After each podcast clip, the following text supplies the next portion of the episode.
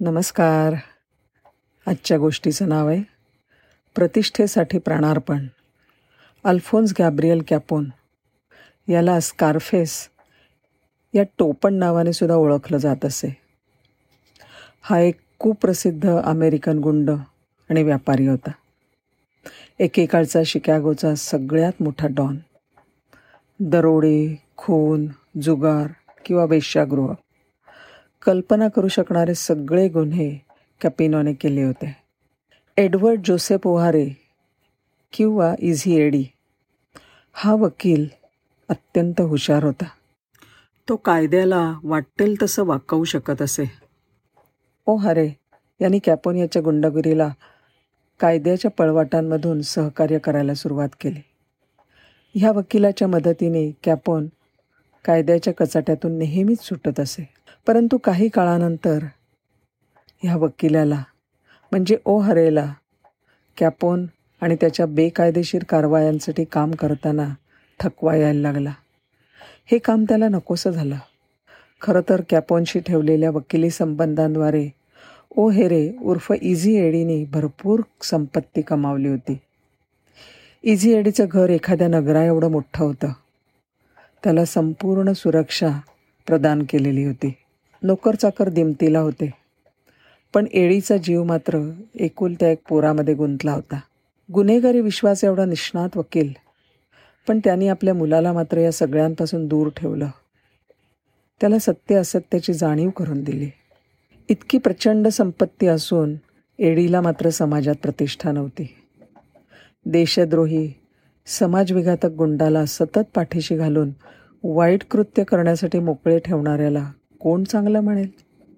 एडीला नेहमी वाटायचं की आपला मुलगा मोठा झाला की त्याला समाजामध्ये मान असावा.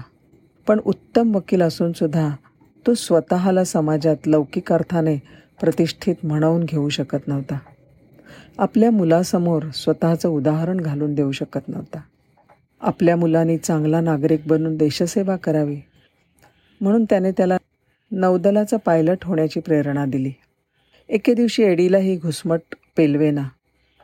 आणि परिणाम माहीत असूनसुद्धा त्याने कॅपिनोची साथ सोडण्याचा निर्णय घेतला. पोलिसांना आणि कर अधिकाऱ्यांना कॅपोनला कर चुकवेगिरीवर दोषी ठरवण्यासाठी पुरावे गोळा करण्यासाठी त्यांनी मदत केली. कॅपिनो पकडला गेला. त्याला तुरुंगवासाची शिक्षा झाली. ओ हरे अख्ख्या शिकागोवर राज्य करणाऱ्या जबरी डॉनच्या विरुद्ध उभा राहिला होता. याचा परिणाम भीषण झाला. एका दिवशी भर रस्त्यामध्ये एडीची हत्या झाली. अल कपोनशी इझी एडी ओहाराचे गुन्हेगारी व्यवहार शेवटी त्याच्या हत्येने संपले. पण त्यांनी त्याच्या मुलासाठी मात्र आदर्श निर्माण केला. पोलिसांना एडीच्या खिशात एक जपमाळ आणि कविता सापडली. त्या कवितेत तो म्हणतो जीवनाच्या घड्याळ्याला चावी एकदाच दिली जाते. त्याचे फिरणारे काटे कधी थांबतील हे कधीच कोणी सांगू शकत नाही.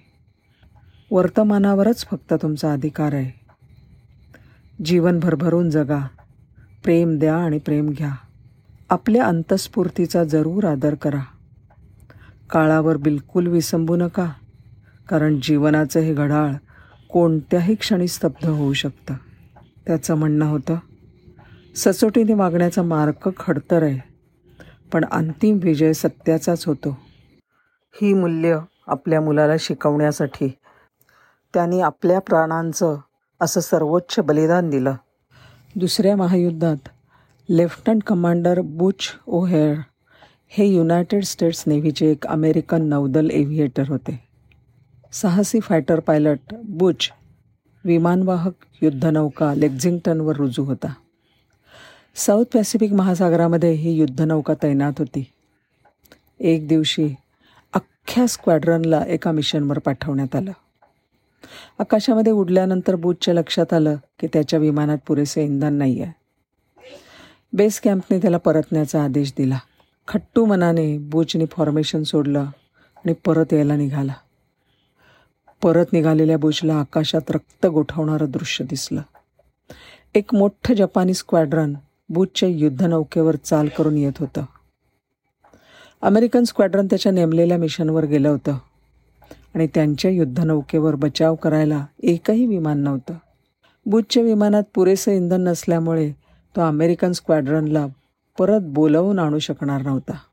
आता आपण एकट्याने जपानी स्क्वॅड्रनशी लढणे हा एकच पर्याय बुचला दिसला.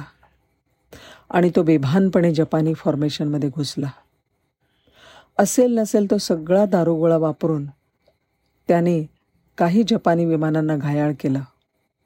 दारुगोळा संपल्यावर विमानाचे पंख त्याने शस्त्र म्हणून वापरायला सुरुवात केली. जपानी स्क्वॅड्रनची पाच विमानं त्याने पाडली. उरलेल्या जपानी स्क्वॅड्रननी माघार घेतली. अतिशय नुकसान झालेल्या विमानाला घेऊन बुचने कशीबशी युद्धनौका गाठली. युद्धनौकेवर तो उतरला. विमानामध्ये असलेल्या कॅमेऱ्याने बुथचा भीम पराक्रम रेकॉर्ड केला होता. बुथच्या ह्या पराक्रमाला सगळ्यांनी दाद दिली. यू एस एस लेक्झिंग्टनला वाचवण्याचे श्रेय त्याचंच होतं.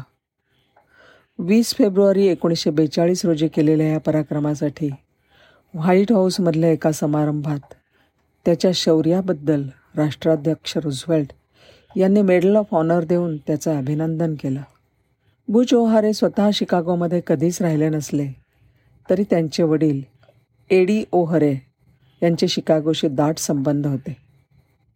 एकोणीसशे एकोणपन्नासमध्ये बूचच्या स्मरणार्थ शिकागोमधला ऑर्चर्ड डेपो विमानतळाचं नाव बदलून ओहरे आंतरराष्ट्रीय विमानतळ असं करण्यात आलं. दुसऱ्या महायुद्धादरम्यान त्यांनी उड्डाण केलेल्या विमानाचं मॉडेल विमानतळावरच्या टर्मिनल टूमध्ये प्रदर्शनात ठेवलं आहे कुख्यात गुन्हेगारी बॉस अल कॅपोनशी इझी एडी किंवा ओहाराचे गुन्हेगारी व्यवहार होते. ते शेवटी त्याच्या हत्येने शांत झाले. पण एडीचा मुलगा बुच हा अमेरिकन एअरफोर्सचा आदर्श बनला. त्याने आपल्या जाज्वल्य देशप्रेमाने आणि शौर्याने वडिलांना अभिप्रेत असल्याप्रमाणे आपल्या कुटुंबाची प्रतिष्ठा फार उंचावर नेऊन ठेवली. त्यांनी असं असण्यासाठी त्याच्या वडिलांनी म्हणजे इझी एडीनी सत्याला जागून आपलं प्राणार्पण केलं होतं. धन्यवाद.